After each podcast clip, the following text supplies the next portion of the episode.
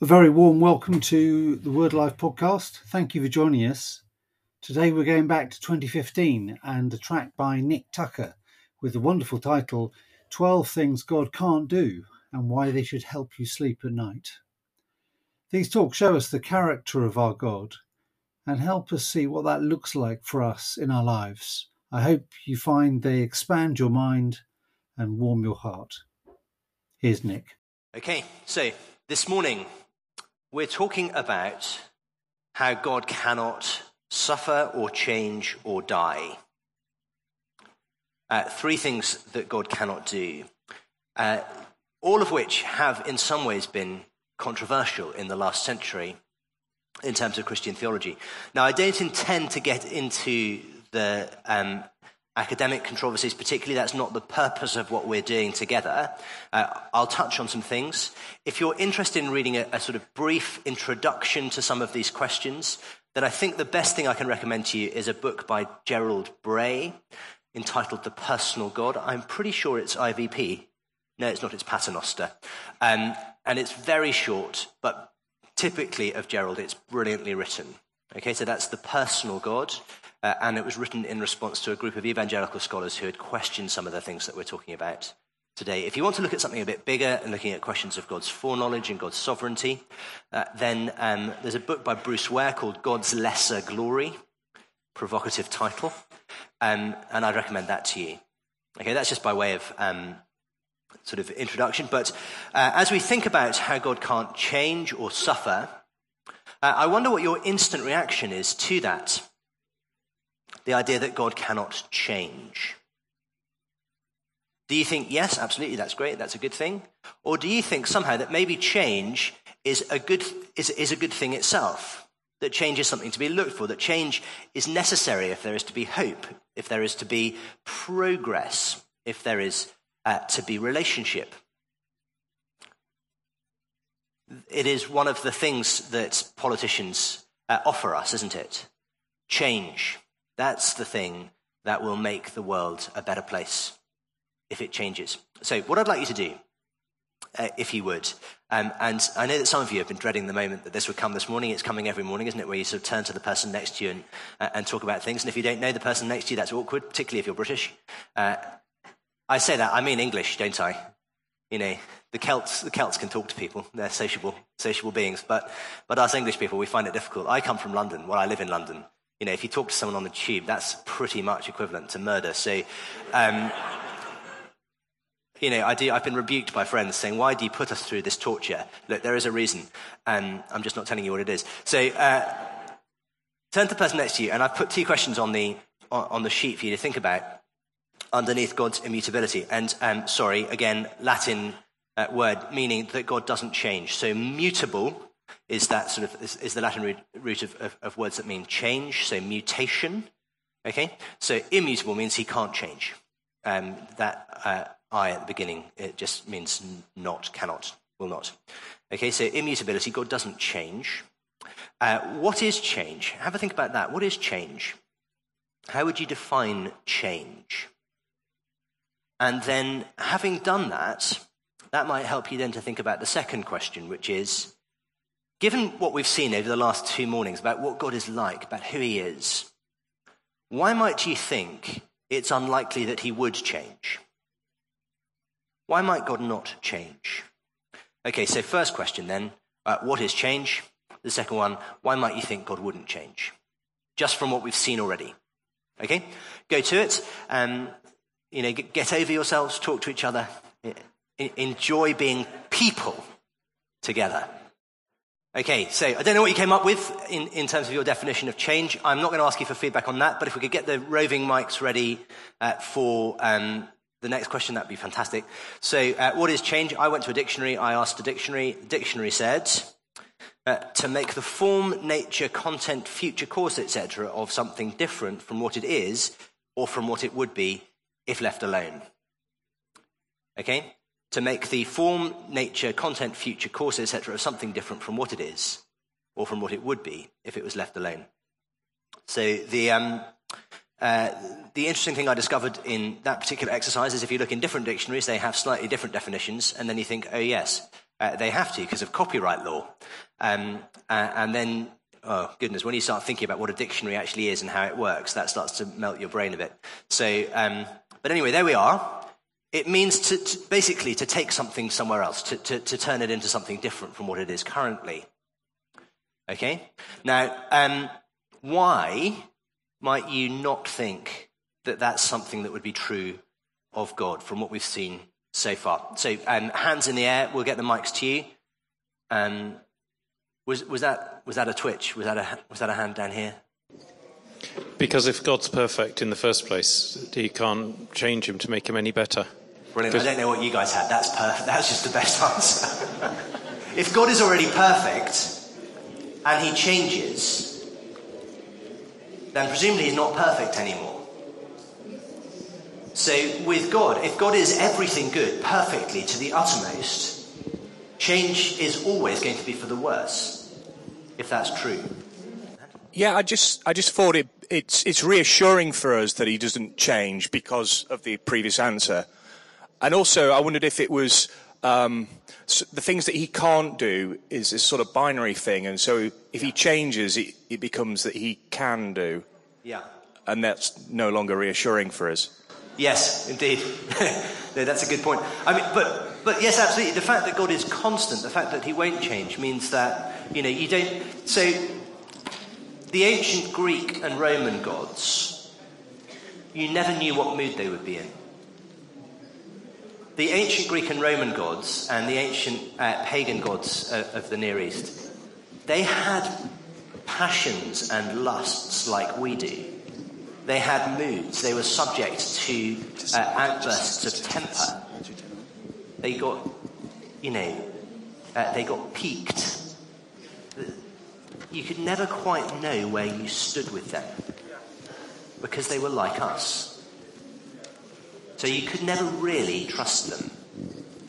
It's like the kind of advice you're given if you have a big dog, isn't it? No matter how much, no matter what your dog is like, no matter how kind your dog seems to be, never leave it alone with a toddler. Because you can never be absolutely certain. Okay? But God's not like that. He's not unpredictable. He doesn't change from moment to moment. That's hugely reassuring, isn't it? Okay. Any other things that we've got a hand down here? Let's get to it before it goes down. Your dictionary definition requires time and space. Yeah. And God is eternal. Great. Thank you. So we've not really talked about God being eternal, but part of what the Bible tells us about is that God created time. So in Genesis 1, at the very beginning of the Bible, we read, "In the beginning, God." And people have tended to understand Genesis chapter 1, verse 1 as representing the beginning of time and space. Now that would fit with, as far as I understand it, with contemporary cosmology, with the idea that time and space go together. You can't have one without the other. So in fact, in Hebrews chapter 1, verse 4, what reads to us as through him he created the universe or the world. It's translated in slightly different ways in English, but the actual word in Greek is aion, which means ages. Because actually, in the Greek language, there's not a kind of distinction or separation between the ideas of time and space. They kind of come together. So you can talk about creating the ages as a way of talking about creating the world. And that is what the writer to the Hebrews actually does when he talks about the Son creating. It says he creates the ages, he creates time. Or if you like, he creates with time. So that time isn't something that actually belongs to God himself, but belongs to the creation. So change is something that belongs to the creation, but not to God. So we've talked about, haven't we, how God is just radically different from us. He doesn't have a body. He's not physical. In the same way, he is not bound by time. He creates time. Time is his invention. It doesn't rule over him in the same way that space doesn't rule over him. It doesn't limit him. And so for that reason, when we think about God's knowledge, you can talk about how the past and the future are the same to him. The future is no more unknown to him than the past or the present. Which is a really precious thing, isn't it, if you live in a totalitarian state. So one of the extraordinary... Sorry, that particular leap of logic is perhaps not the most obvious thing ever, but let me explain why I said that. If you've read George Orwell's 1984, yes. the importance of history to the way you see the world becomes really clear. Because in 1984, the state rewrites history according to whatever the policy of the day is. The historical archives are actually continually shredded and rewritten in 1984 because, the ministry says, whoever controls the past controls the present, and whoever controls the present controls the future. Now, you know, Winston Smith, the hero of the book, says that doesn't sound right. And one of the sort of intellectuals behind all this says to him, but does the past exist? Is it real? No. So why can't we rewrite it? But you see, the past is real because it's real to God, and the future is real because it's real to God. And so actually having a God like this who underpins reality means that history matters, means that the things that have happened in your life matter, means that the things that have happened in the world matter. And so there really can be judgment on the basis of things past. In that case, you know, Hitler, Stalin, Mao, they don't escape what they did. Those things can't just be airbrushed away. They don't stop mattering because they exist in the past, this time that is gone and will be never again. Because to God it's real. Do you see? So that the whole of history is in his hands all at once. He is so different from the creation. And so maybe that's the other thing. Just to sort of follow on from that about this, is that because God is so distinct from the creation, because he's not subject to the creation but Lord over it, what is it exactly that you think is going to change him? Can you change him? Do you have power over God? Now, that's a difficult question, isn't it? Because you want to say, no, of course I don't have power over God. But then you also want to say, well, maybe I do. Because I believe that he answers my prayers. I believe that prayer changes things. I believe that when I pray, God does stuff. And when I don't pray, sometimes he doesn't give me the answers I perhaps would have had if I prayed. We'll come back to that. So I want you to see that it's... But sometimes the way that we think about prayer can mislead us into thinking that somehow we have power over our maker, that somehow we are advising the ruler of the universe, and that, you know, without our kind of eyes and ears on the ground, he wouldn't really know what to do. But God is much greater than that. And so when he answers prayers, it's a much greater thing, a much more awesome thing than just taking really good advice from clever people like us. This isn't just the sort of thing, though, that you deduce from other portions of Scripture. Will you turn with me to Psalm 102?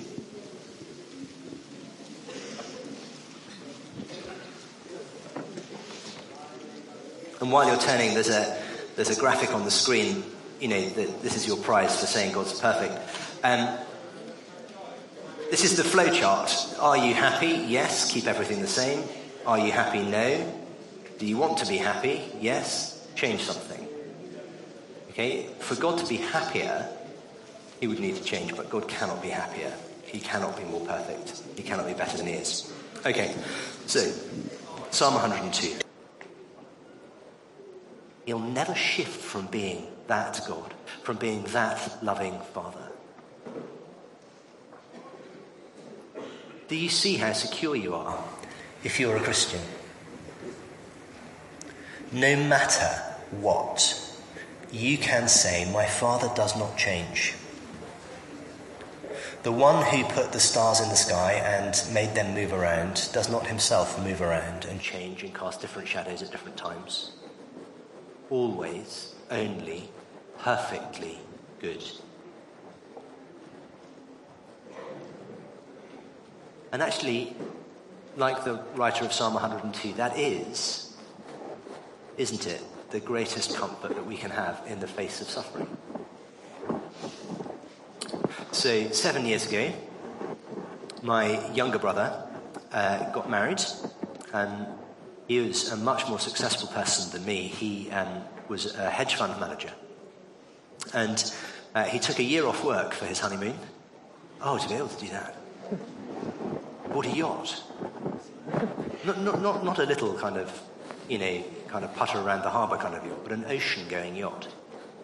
And took his new wife, and they just set off sailing around the world. And they got to the Caribbean, and they thought, we like it here, we'll stay here for a while.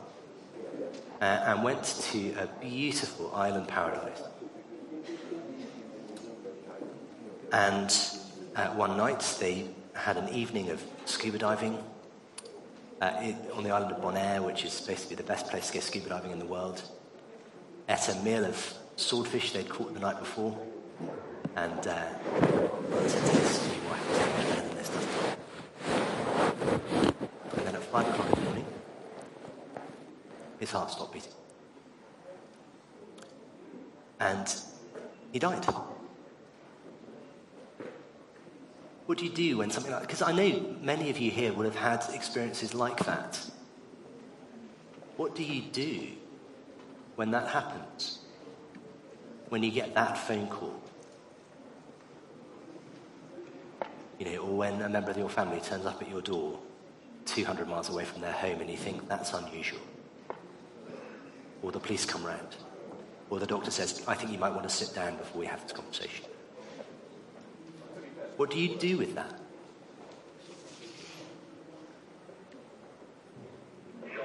I remember, you know, some of the conversations I had with people after that, and the only thing I could, you sort of start to feel like a cracked record, the only thing I could find to say to people was, I don't know how, but I know that there is a day coming when I will look my Creator in the eye and know that he has never done anything.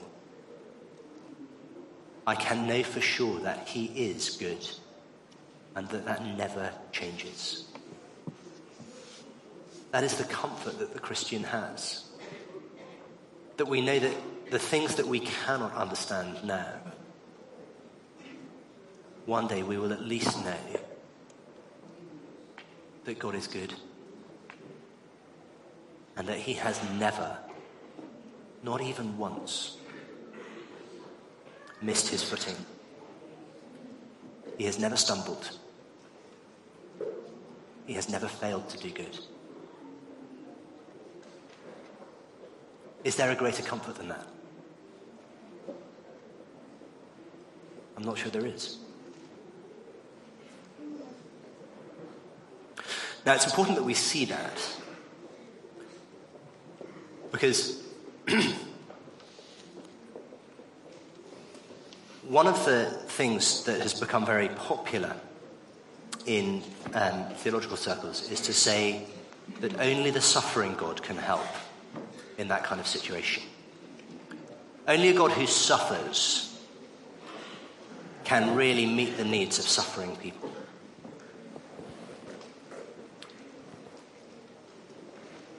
And yet, we say God cannot, in his own nature, God cannot suffer. Now that's true because suffering implies change. The kind of suffering we're talking about implies change. It implies something that is inflicted on you from the outside. So when we say God cannot suffer, we don't mean God doesn't have emotions. Please don't misunderstand. We don't mean that God doesn't relate. But God doesn't experience in his own nature the sort of suffering that you and I experience that come from change that's inflicted on us unwillingly. The fact that God doesn't change is part of the reason that theologians have classically through the centuries, up until the 19th century, always said this. And indeed, there is another reason for this as well, and that is the language of blessedness about God. So,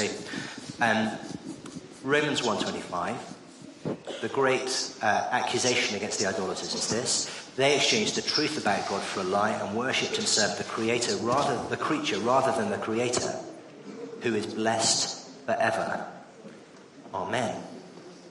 By the time you get to the world of Jesus, the word blessed has become basically a synonym for who God is. He is the blessed one. And in the New Testament, it is only God who is supremely blessed, who can be described in that kind of way. So that in Mark 14:61, and just turn there with me so you can see this. because this is very striking. I think it's striking.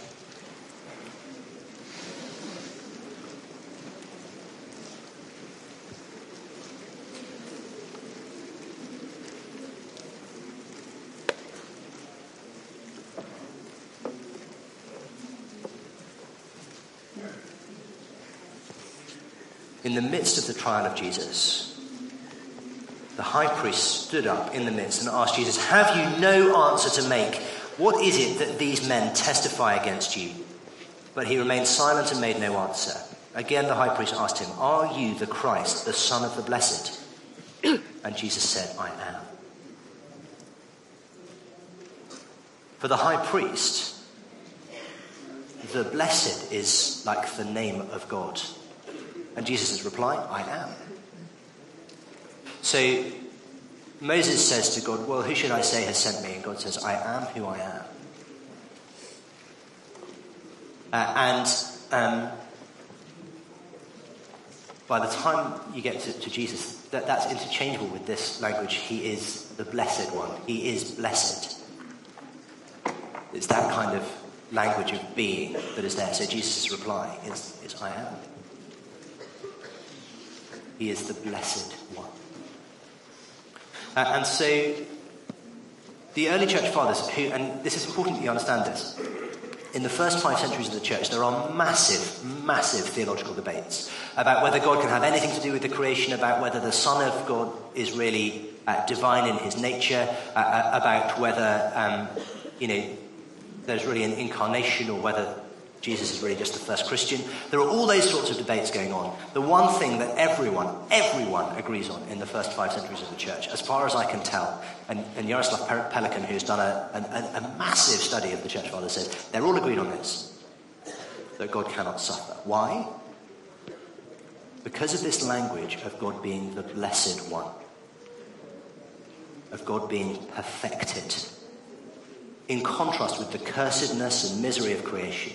They see maintaining God as blessed as essential to maintaining their commitment to him being the transcendent one, the one who is over all and above all and not like us, not part of the creation.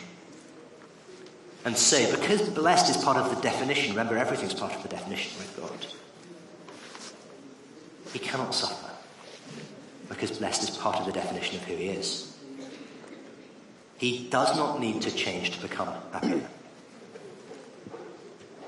Now, the accusation comes, is this just Greek philosophy? This is a 19th century idea. It is now in the academy. It's funny how these things happen. So people come up with an idea that's contrary to what everyone's always thought, and no one listens to them or believes them. And then that belief becomes mainstream academically, and then it goes out of fashion academically, but just at the time when it's going out of fashion academically, it becomes popularly, basically, orthodox. Okay, so you can watch this happening. If the Lord gives you another 50 years, you can watch, and the popular literature will change. So in the 19th century, academics start saying, the reason the early fathers said that God doesn't suffer is because of Greek philosophy. They're just importing things from Plato and Aristotle. Now, that then gets into the mainstream, so there are lots of people who, you say to them, God doesn't suffer, God doesn't change. The response comes, that's just Greek. That's just Greek philosophy.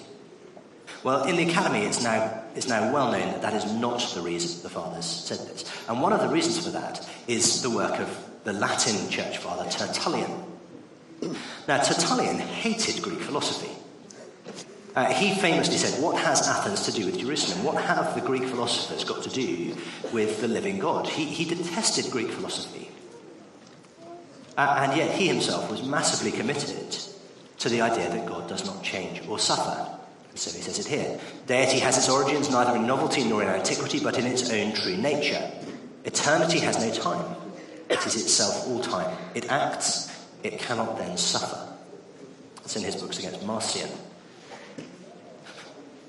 Where is Tertullian getting this from if it's not from Greek philosophy? Because he doesn't want it to be from Greek philosophy. Well, look at what he says. Where is the origin of deity? In its own true nature. Does that ring any bells? It should. It's Exodus 3:14. I am who I am. It actually turns out that the early church fathers were not importing Greek categories, but were dealing with the Old Testament categories of Exodus 3 and this idea of blessedness. So that the idea of God that the church fathers present us with is actually massively at odds with the idea of God that you find in Greek philosophy like that of Plato and Aristotle. Because the God of the Bible is involved in his creation, loves his creation, interacts with his creation, is supremely blessed. The God of the Greeks can have nothing to do with the creation. So that Greek people who want to put Greek thought together with Christian thought have to invent a kind of intermediary deity they call the demiurge to have anything to do with the creation. He can't have anything to do with the creation. He's not involved with it. But nor is he supremely blessed, because the word they have is he's apathes, he is apathetic. He has no feelings, he has no emotions. Whereas the God of the Bible is passionate, loves people so much that he will send his son. But they say he doesn't suffer, he doesn't change, because he's independent of the creation. He is eternally blessed. Do you see that the church? This is not Greek philosophy. They could, that doesn't mean they're not wrong. I think they're right, but it's not Greek philosophy. That is not the reason. It is not just Greek philosophy. But what about this other question then? Can only the suffering God help? That's a line from Dietrich Bonhoeffer. For that reason, we take it seriously. This is someone who's experienced real suffering. This is someone writing from a prison cell where he has been imprisoned by the Third Reich at a time when he knows, perhaps not the scale of the Holocaust, but the fact that Jews in their hundreds of thousands, even their millions, are being sent up in smoke by a barbarous regime supported by his own people. He says in that kind of situation only the suffering God can help.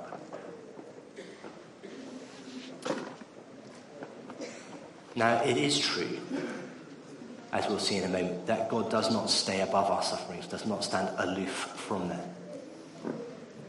because of the Lord Jesus. And if that's all Bonhoeffer meant, then great. But people have taken what Bonhoeffer said to say God must be able to suffer in his own nature. That is the only way that he can help. Roman Catholic theologian Tom Weinandy has made a major study of this and also published some sort of popular level books and articles that I think you'll find very helpful if you look at them. You can find some stuff on First Things on the internet, which is a kind of conservative Christian kind of journal that you might find interesting. But Tom Weinandy says this: the compassion of God is seen not in his suffering in solidarity with humankind, but in his ability to alleviate the cause of human suffering, namely sin. Cast your mind back to the psalm we read together just moments ago, Psalm 102. What is the hope for the person whose life is like smoke, whose bones are being eaten up by suffering and by persecution, whose life is being cut off in mid-course? What is his hope? He says, my hope is in the God who does not change. My hope is in the God who is standing in a firm enough place that he can help me, that he has power to answer my prayers, that he has power to change things. I have a friend who was recently diagnosed with a brain tumour and he had to have brain surgery. Now, we haven't discussed this, but I'm pretty confident of what his answer would be if I said, would you be happier if your surgeon shared all your symptoms? Dizziness, confusion. Well, no, I don't think he would be happier because, frankly, a dizzy, confused surgeon is not the kind of person you want tinkering with your brain. Why do you want a God who is lessened? Why do you want a God who can experience suffering the way that you do in his own nature? Does that make him more able to help or less? It's only the permanent, perfect God who can actually change things, utterly reliably, without a shadow of doubt. So Tom Weinandy says this in one of his articles. I think this is very helpful. As I find it very helpful. Perhaps you will too.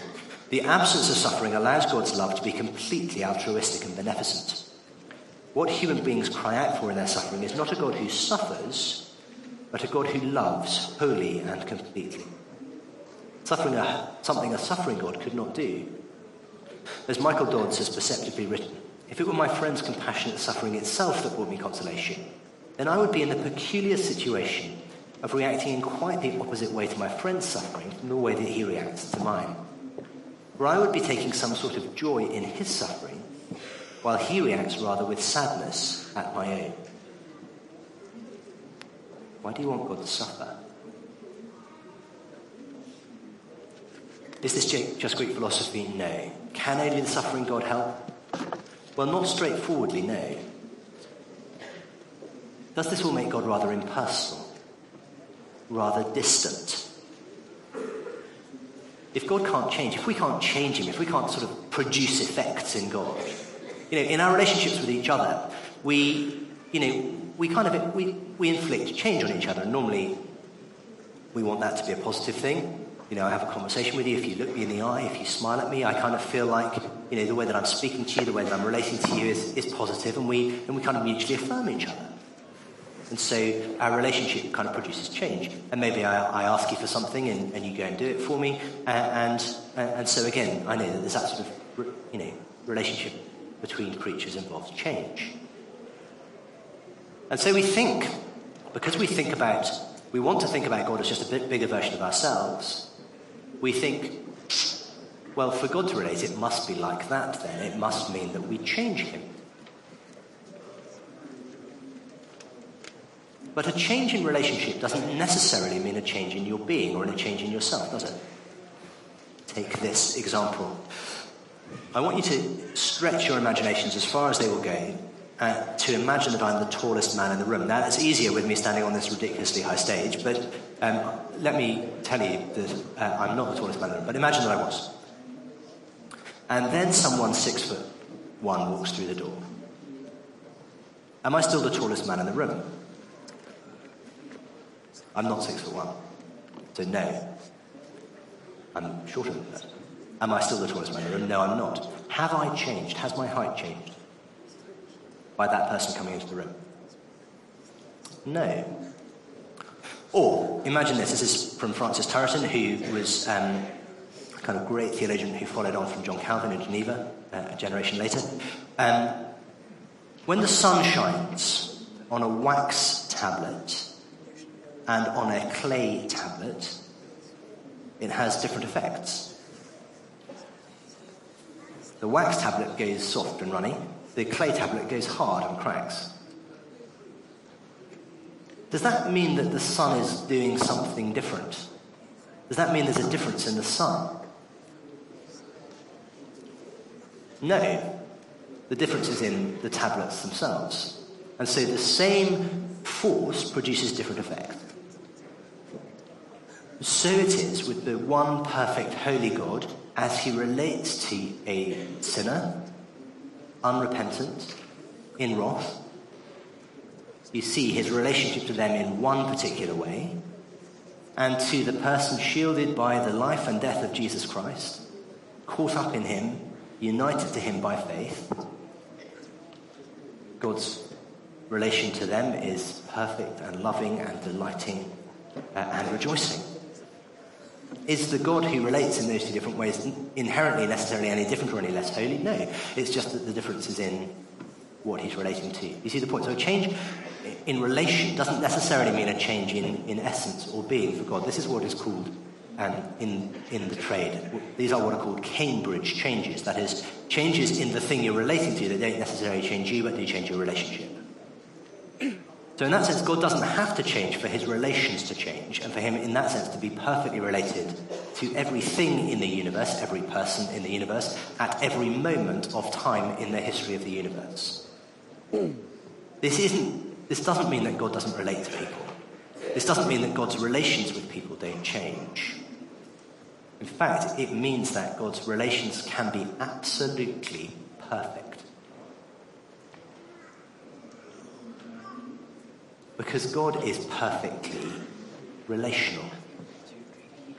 Think about John chapter 20, verse 31. Let's just turn there together. Sorry, I'm conscious that we may be going a little bit quickly. I'm trying to cram a bit into a slightly shorter time today, but don't worry. If you're lost, just come back now, okay? We'll have a thought amnesty. If your brain has been frying and you're struggling, let's all take a deep breath. We'll start again. We'll all pretend we're friends, okay? And John 20:31.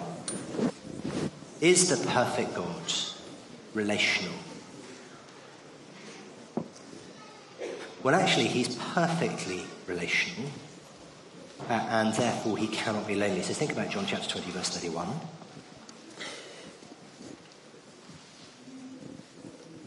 We'll start at verse 30. I always make this mistake. I say one verse and then maybe two. Now, Jesus did many other signs in the presence of his disciples, which are not written in this book, but these are written so that ye may believe that Jesus is the Christ, the Son of God, and that by believing ye may have life in his name. Now, those words can wash over us. John has written this reasonably long book to tell you about Jesus. And he's put in some of the things that Jesus did. He says, actually, if I wrote them all down, you wouldn't read them all, and actually the book would be too big.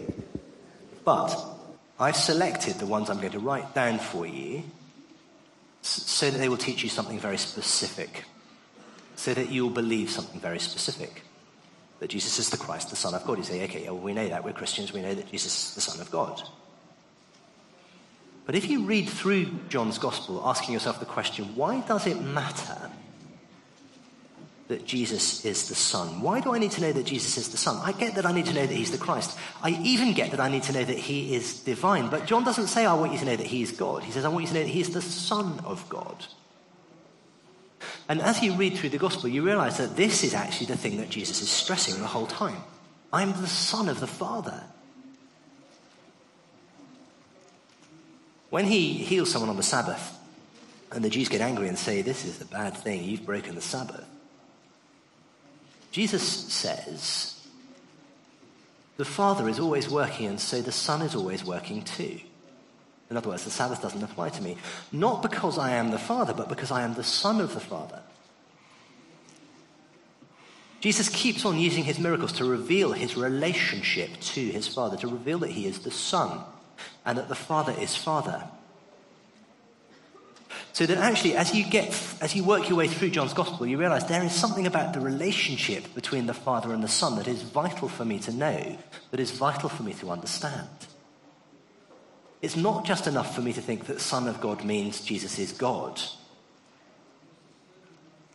Jesus is the Son of the Father.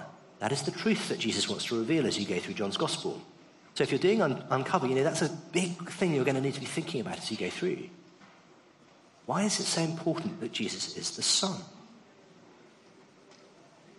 How is it that Jesus can say, if you have seen me, you have seen the Father? In John 10.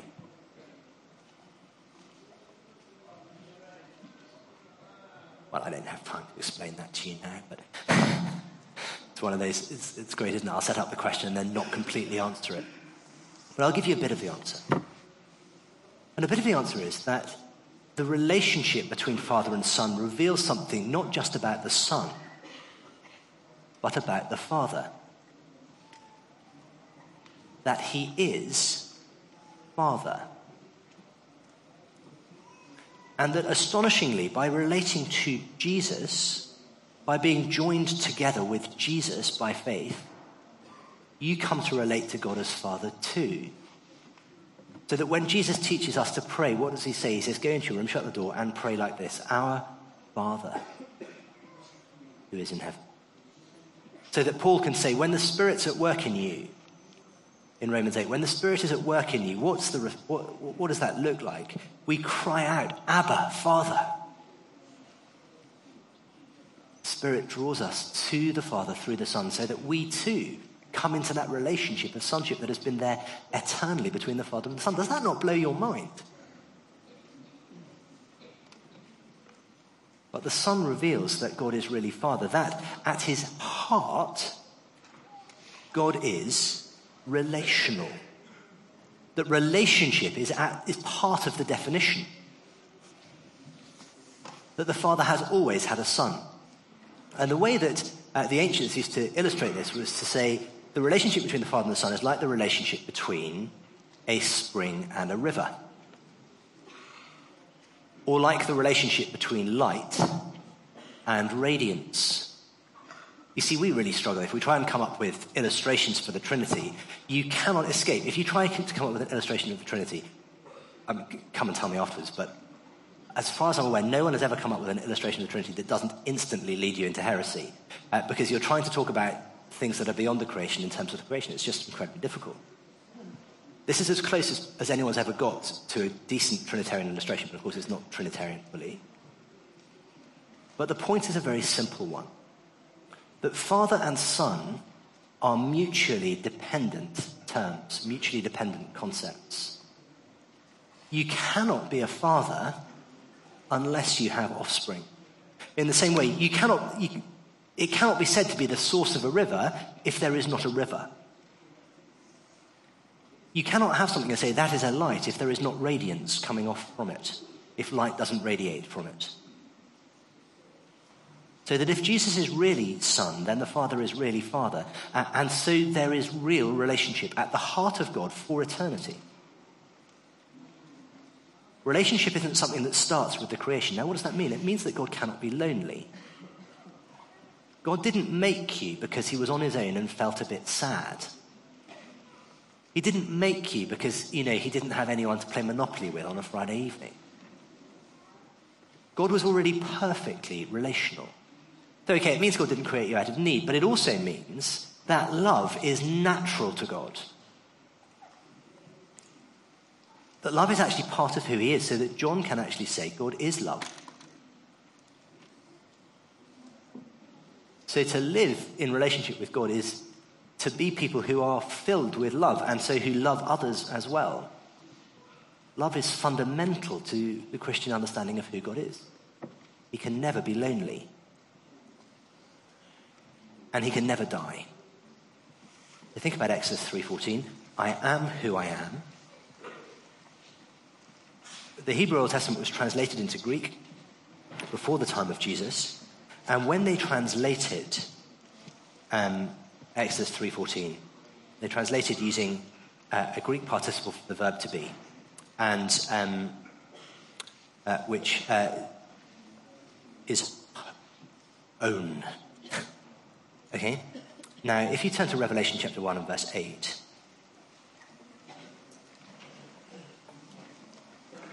this is what is quoted. He is quoting Exodus 3:14 in that Greek translation. When he says, I am the Alpha and the Omega, that's the beginning and the end of the Greek alphabet, says the Lord God, who is, and that is basically the translation for I am who I am in Exodus 3:14 in the Septuagint, in the Greek version of the Old Testament. Who is, and who was, and who is to come. I exist throughout all of time. Being is part of the definition of who I am. I cannot die. So that, verse 18, fear not, I am the first and the last. I am the living one. God cannot die. We saw it, didn't we, in 1 Timothy 1, 1 Timothy 6. God is immortal. He cannot die.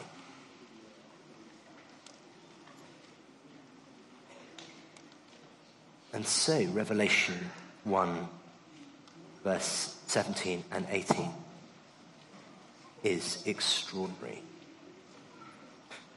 When I saw him, I fell at his feet as though dead, but he laid his right hand on me, saying, fear not, I am the first and the last and the living one. I died. And behold, I am alive forevermore, and I have the keys of death and Hades. God cannot die, and yet in Jesus he did die. Jesus can say, I'm never going to die again. I'm alive forevermore. And I can give you life forevermore. I've got the keys to death. Do you remember the first time your friend turned up at your house and said, I've got the keys to my dad's car? I remember. I won't name the person in case they're here, but they said, yeah, let's go out for a spin, and we did, and stopped to buy some petrol. I was so excited. It's the, you know, oh, wow, it's just so grown up. I said, I'll do the filling. I left the filler cap on top of the car, didn't I? Went down well. Got the keys to the car. Jesus said, I've got the keys to death and Hades.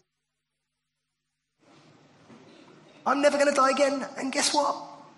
Nor are you. You're coming on a journey with me that you're not going to believe.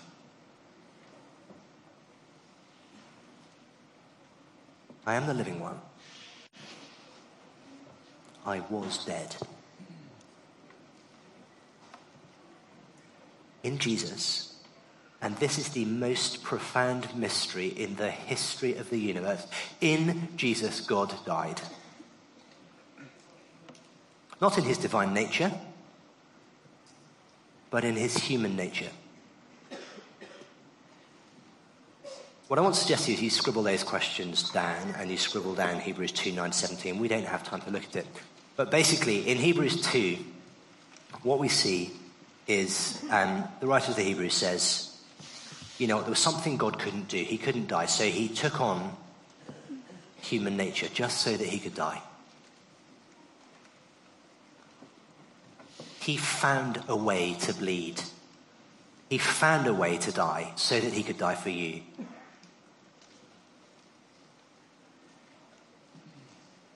What profound mystery is that?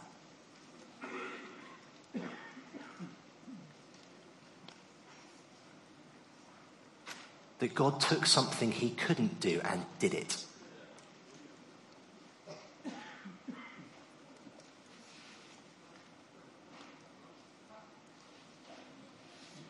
And so the living one died. The impassible suffered. The one who cannot suffer, suffered. So Pope Leo the Great. We'll leave Cyril of Alexandria for now, but on your handout you have this quote from Leo. Pope Leo the Great, known as the Great for very good reason, he managed to untie a knot that had kept Christians tangled up for 4 centuries on how the natures, the human and divine natures in the Son related to each other. He said, stop thinking about how they relate to each other, think about how they relate to him as a person. When you meet the man Jesus, you meet the person of the Son of God in his human nature. He is the same person, but he is really, truly, fully a man. And if you were here 2 years ago and you heard Bruce Ware, you know all about this. But in his divine nature, he's unchanged, he's unchanging, he can't suffer, he can't die. But the person really dies. Now, Leo was called the Great for all kinds of other reasons. He actually, when Attila the Hun was going to sack Rome, Leo came out of Rome and met him outside the gates and said, Attila, would you mind going home? And Attila the Hun went home. Now, Leo may have taken some gold with him, but he was an extraordinary guy. This is what he said about Jesus. While the distinctiveness of both natures was preserved and both met in one person, the inviolable, divine and impassible, was united to the passible so that the same mediator might from the one element be capable of dying and also from the other incapable. As God, he can't die, but as man, he can. So that the Lord of the universe allowed his infinite majesty to be overshadowed and took upon him the form of a servant. The impassible God did not disdain to be passible man and the immortal to be subject to the laws of death.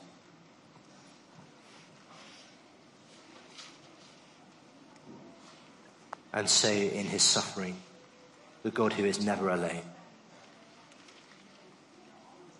was in Jesus alone. Forsaken for you, for me.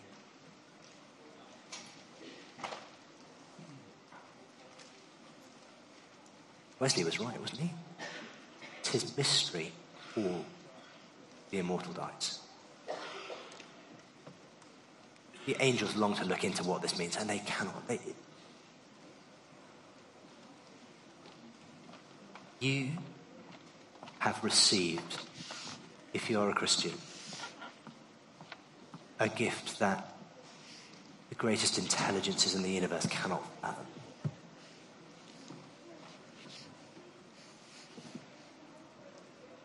A God who, when it counts, has found a way to suffer so that you don't have to, not in the way that you would otherwise.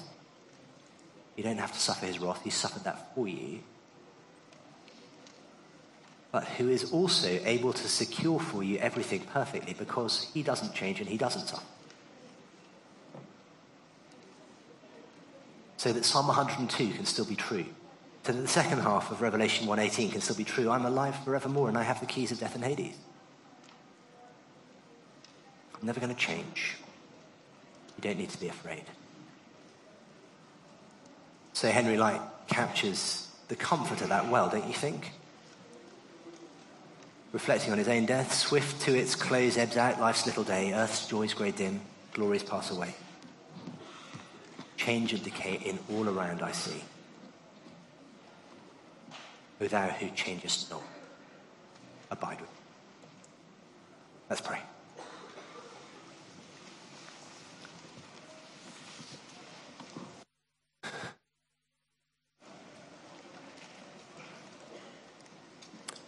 Father God, we could not have dreamt up a scheme as wonderful as that which you have put in place to rescue us, in finding a way that your Son could come and die for us. But nor could we ask for a greater God than the God who does not change, the God who does not alter like the shifting shadows, but who is always able to help those who call out to him, those who come to him.